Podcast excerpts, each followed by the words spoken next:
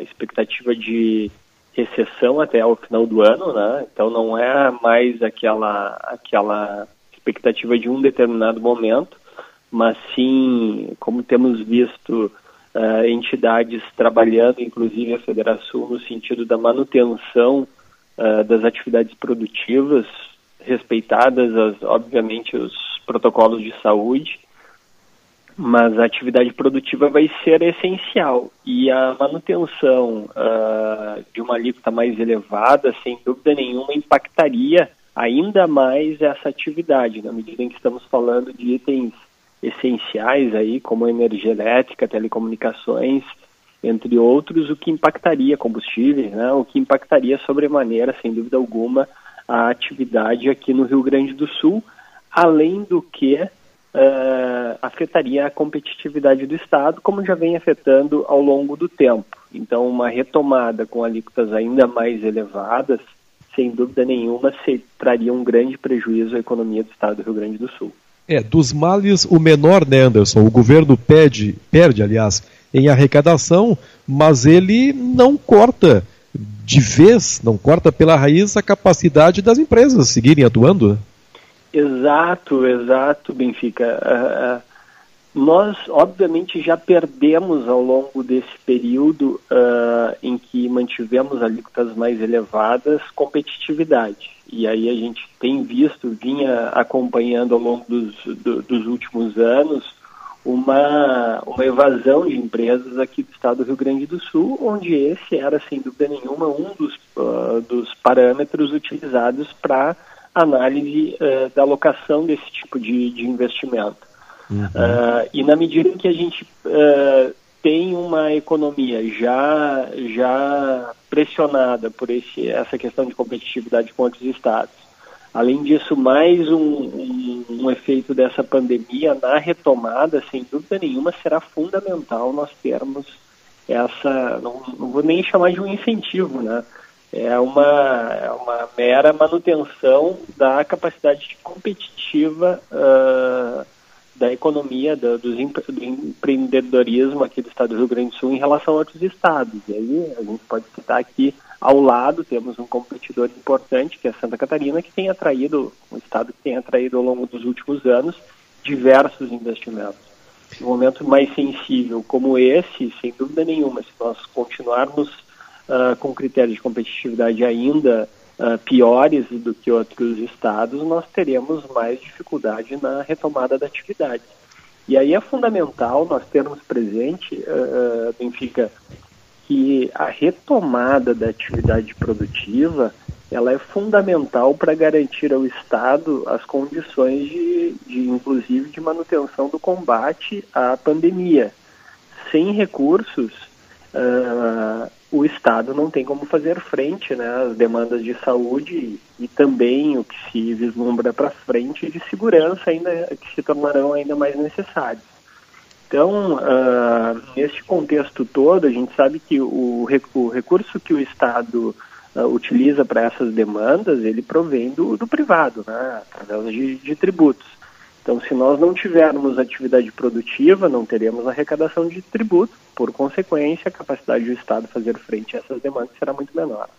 Por que, que ao longo dos anos, Anderson Cardoso, advogado tributarista, a nossa alíquota ela foi se tornando tão elevada a ponto da gente perder competitividade em relação a outros estados? Uh, esse não é um, um, um problema uh, que a gente possa atribuir a uma única causa, né? uh, Benfica. Isso é, um, é, uma evolução histórica. Infelizmente, o Estado do Rio Grande do Sul, em alguns momentos, prescindiu de instrumentos de gestão mais eficaz, especialmente em relação ao funcionalismo público, né? E a gente está pagando um pouco dessa conta. Ao lado disso, nós temos algo que nos, nos enobrece até, né? uma, uma sobrevida, uma, uma expectativa de vida maior no estado do Rio Grande do Sul, que é benéfico, mas a gente tem visto uh, que essa expectativa de vida mais longa, vinculada com o funcionalismo público e uma previdência que acaba tendo que fazer frente a essas aposentadorias ao longo do tempo, Uhum. Elas trazem um encargo uh, muito oneroso, não apenas aqui no estado do Rio Grande do Sul, vimos Grécia, vimos a Europa passando por isso. E, e sem dúvida nenhuma passa essa análise por a redução de privilégios do setor público. E aí privilégios mesmo, né? nós temos casos de servidores que têm, têm, têm aposentadorias muito além da, daqueles limites, porque foram garantidas num período anterior. Uh, então, uh, esse direito, ele é um direito que replicado para ou mantido, né, uh, por exemplo, para hoje a sociedade não teria mais como fazer frente. Então, a reforma administrativa que o Estado do Rio Grande do Sul fez recentemente, ela é fundamental para a garantia uh, da, inclusive do pagamento desses funcionários públicos no futuro. Isso, isso é muito importante, né?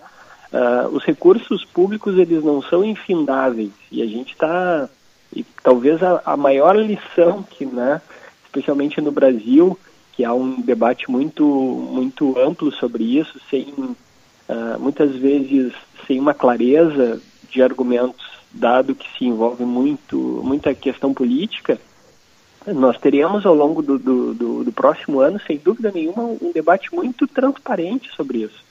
Porque neste momento, o que, que está ocorrendo? Tá? O, o, Estado está tendo que socorrer uh, a sociedade como um todo, né? Tá socorrendo desde a pessoa física até a pessoa Sim. jurídica. Sim. Só que uh, nós vemos alguns estados, aí estado mesmo como ente uh, da, da, República, com uma situação de finanças públicas muito mais sensível, como é o caso do estado do Rio Grande do Sul, quando vem o governo federal e acena com uma medida que é o não pagamento da dívida, para o estado do Rio Grande do Sul isso é zero, né? Já, porque nós já, já não estamos pagando, né? Porque já não estamos pagando. O estado de São Paulo é mais de um bilhão de reais. Então aí a gente vê a diferença daquele estado que está em situação mais sensível. Agora, mesmo indo adiante, mesmo a União já tem um déficit que uh, está chegando num limite que talvez uh, não dê muita margem de manobra se essa, se essa crise se estender muito. Então, o, o, o que, que eu quero dizer com isso? Logo ali na frente, nós teremos sem dúvida nenhuma, um, uma adequação do pagamento dessa conta em termos de tributação, né? E, uh, e aí Você acha que pode, pode, pode se elevar o valor da tributação? Sem dúvida. Eu acredito que vai, vai haver num segundo ciclo uma necessidade de fazer frente. Uh, obviamente, depois de vislumbrar quem sobreviveu a essa crise. Né? É. Eu acho que aí a gente vai se debruçar sobre um outro dilema que é como pagar a conta que estamos fazendo hoje.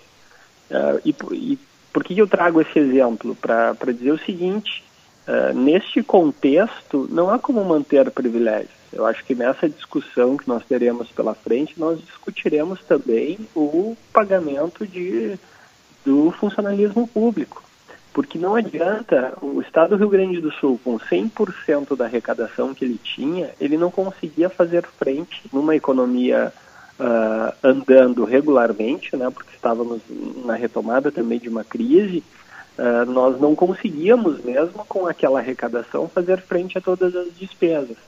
É um raciocínio lógico a gente pensar que com uma queda de 30%, 40% vai ficar muito pior. E o governo federal, quando acena com algum socorro, como falamos, uma primeira medida não nos impacta e a segunda medida, que é, é ressarcimento da diferença, ele não chega no, naquela diferença toda. Então, uh, considerando que isso é só sobre um determinado período e que a crise vai se estender por vários meses ainda sem uma expectativa de encerramento, o que nos uh, faz refletir e aí trazer a proposta como entidade, como Federação, é que precisamos manter a economia não só por uma, uma questão uh, meramente ocupacional, geração de empregos, é a própria geração de arrecadação para o ente público. Uh, e, uma, e aí tirar também o peso do, do ente público ter que arcar ainda com o suporte da pessoa física. Então, não tem nesse contexto, e isso me parece já assumido por todos os economistas, um dilema aí entre saúde e, e economia, é um dilema sempre sobre vida. Uh, feita, e inclusive hoje já tem um debate até de saúde, se é, se é correto manter esse isolamento à medida em que o vírus já entrou nas casas, né? já está circulando dentro de alguns, algumas, uh, inclusive infelizmente, né? alguns lares de idosos, entre outros, que esse isolamento ele é eficaz ainda assim. Mas mantido o isolamento, que foi uma medida eficaz, Hoje nós precisamos manter a atividade produtiva em qualquer cenário, ainda que eh, respeitando os protocolos. Ou seja, precisamos ter a economia rodando dentro dos parâmetros possíveis para a preservação da saúde, porque eh, estamos vendo que mesmo quando abrimos, a gente pode dizer amanhã para todos os bares e restaurantes abrirem, eles não a, a, a circulação de pessoas ela vai ser ínfima ainda. Pois é, é, essa, essa é a questão, Anderson. Pouco a pouco o comércio vai sendo reaberto, existe a perspectiva da reabertura de shoppings para a próxima semana, mas até que a engrenagem toda volte a funcionar a pleno, quanto tempo, quantos meses você imagina que vai demorar? Exatamente, muitos meses. Eu, eu não, tenho dúvida que uh, menos de. Mesmo ao longo. Até nós termos uma vacina. Uh, Benfica, eu tenho, eu tenho segurança em, em, afirmar que a gente não vai ter uma, uma vida perto da vida que nós tínhamos antes. E mesmo depois, né, os nossos hábitos, nós fomos profundamente impactados. Esse, esse é um momento que vai ficar registrado na história, nos livros de história. Sim. E nós, a nossa cultura vai ser profundamente impactada, né? a, a mudança dos hábitos e aí a gente pode tomar um exemplo, né? A, a questão da tecnologia, a, como o, a atividade remota vai impactar. Eu tenho certeza que na Band a gente vem acompanhando isso. Vários repórteres fazem reportagens de casa hoje. Sim, eu estou tô, apresentando de casa o programa nesse momento. Então, no futuro, talvez mesmo num, num sábado, você não seja chamado a ir até a emissora. O Anderson não vai se deslocar até o seu escritório todos os dias como fazia antes isso vai mudar a nossa, a nossa rotina, vai mudar o, o, os nossos hábitos. E, e, eu digo isso porque quando a gente pensa num shopping center, pensa num a teleentrega de restaurantes, a gente tem uma série de, de, atos, de atos que nós fazíamos automaticamente e hábitos que nós vamos mudar completamente. E esse impacto, ele, ele até o modelo de negócios do, dos diversos setores absorverem isso. E aí falo absorver em termos de custo. Tá? Antes, um restaurante oscilava ali uma média de 80, vamos dar um, tomar um exemplo de alguém que tivesse um 80 clientes por, uh, por refeição. Ele tinha ali uma base de custo, sabia quanto. Hoje ele não, ele não sabe, ele não sabe mais quantos ele vai ter. Nós uhum. vimos aí recentemente os índices de eh, desemprego, e isso nos assusta também. Ah, pois é, vocês têm, vocês têm, Anderson Cardoso, que é advogado tributarista e vice-presidente da Federação, um, um, número já a respeito de quanto, quantas pessoas perderam seu posto, seus postos de trabalho a partir da pandemia? Uh, um número uh, do estado do Rio Grande do Sul, especificamente, a gente não tem. A gente vem acompanhando né, dados oficiais. O último que foi divulgado agora no decorrer da semana foi uh, o aumento da, do seguro-desemprego em relação a abril, cujo crescimento foi de cerca de 22% em relação ao mês anterior. Isso corresponde a mais de 700 mil pessoas Nossa. pedindo, solicitando seguro-desemprego. Aí a gente toma um, um, um primeiro, um, primeiro movimento, um primeiro mês.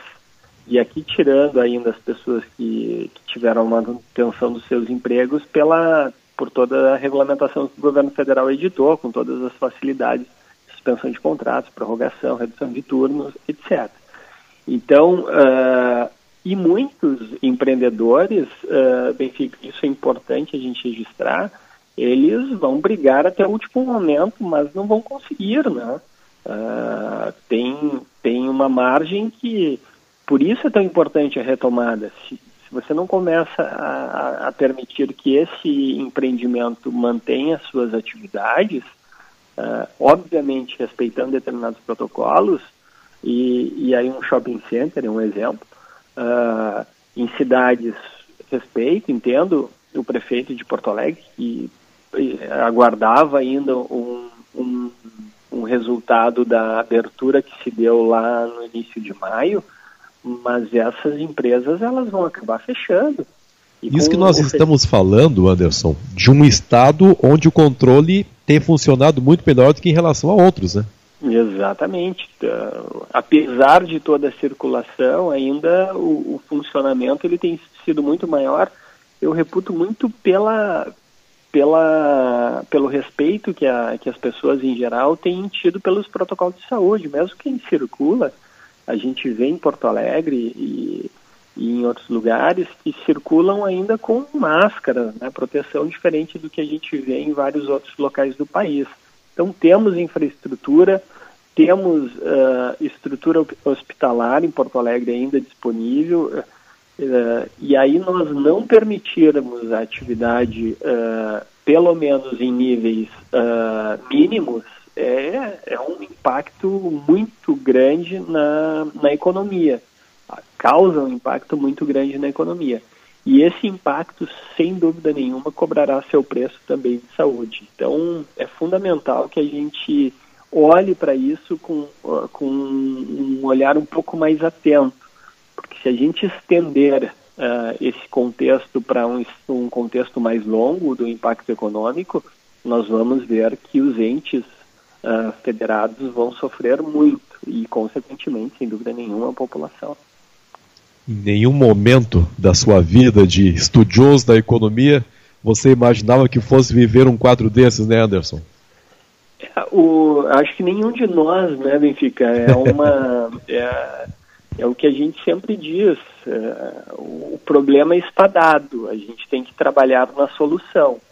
E, e eu queria até parabenizá-los por, pelo espaço e pela discussão que a Band tem trazido, porque, sem dúvida nenhuma, e os meios de comunicação são muito relevantes nesse processo, o, o, o isolamento, o resguardo, ele é fundamental.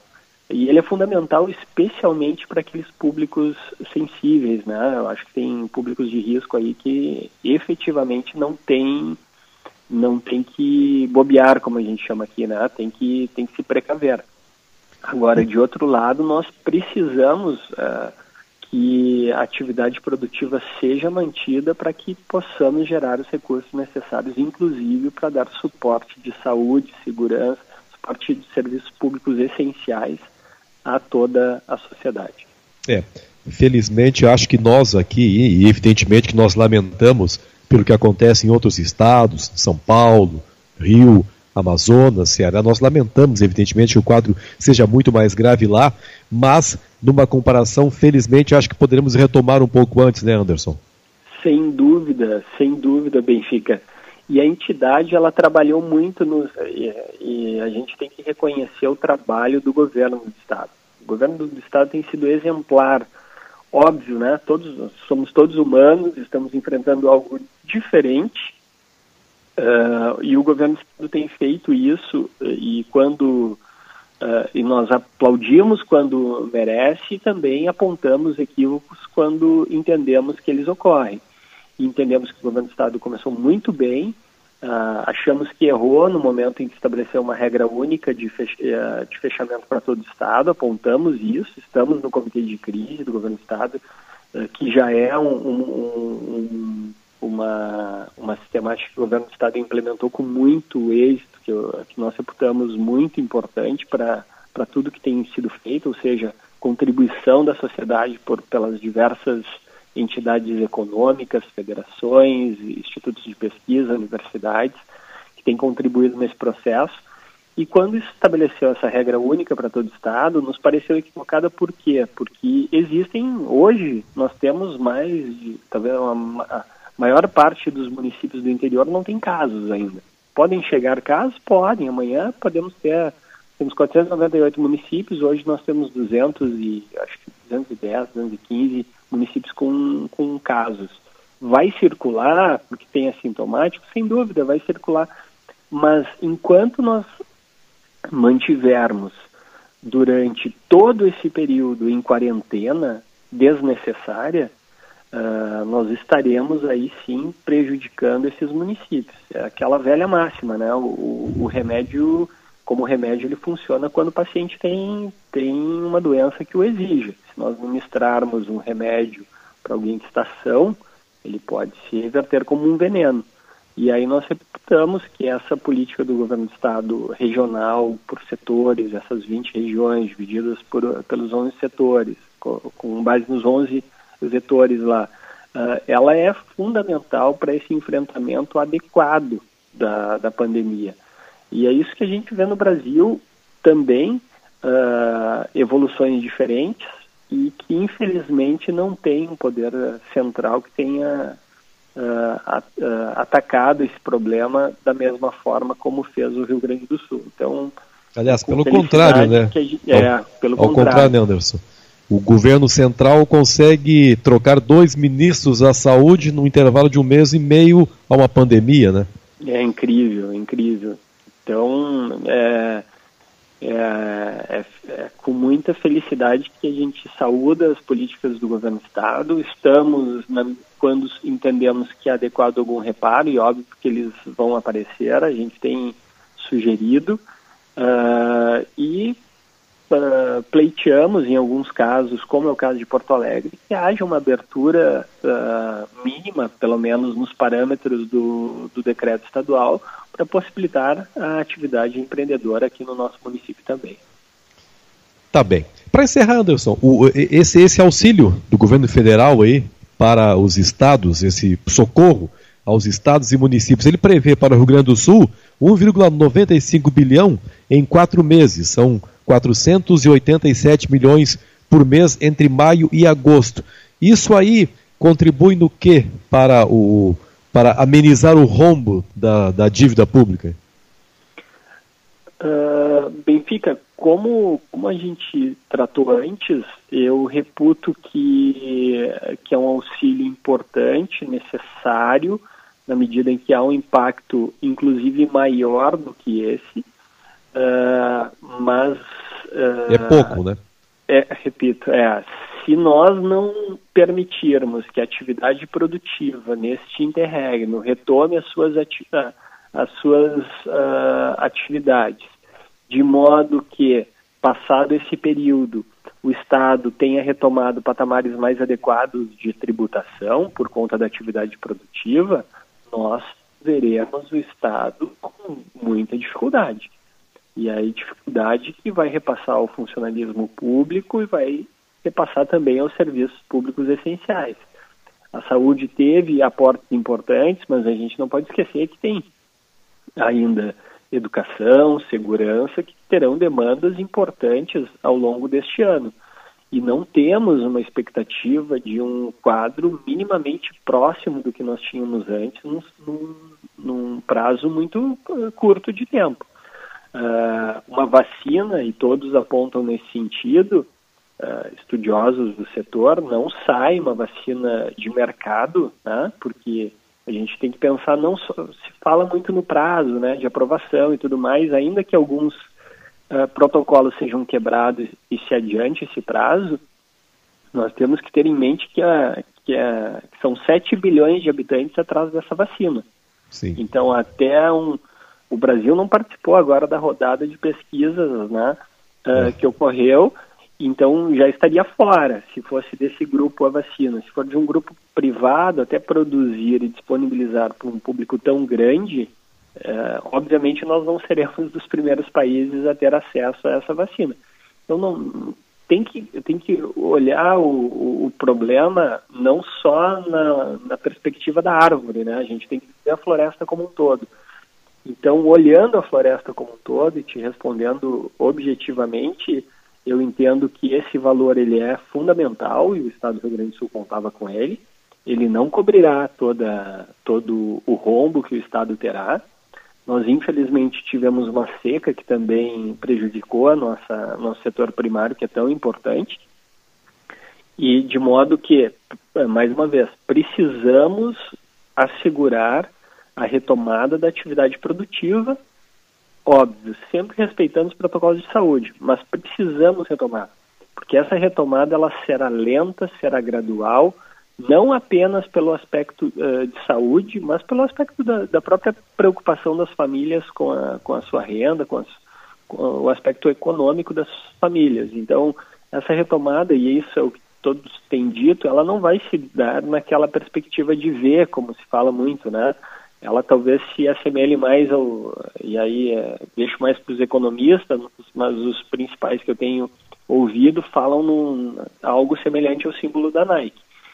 E sendo assim uma retomada mais lenta e gradual, ela também será lenta e gradual em termos de arrecadação para os estados. Então é Perfeito. é fundamental nós olharmos para esse aspecto com muita atenção.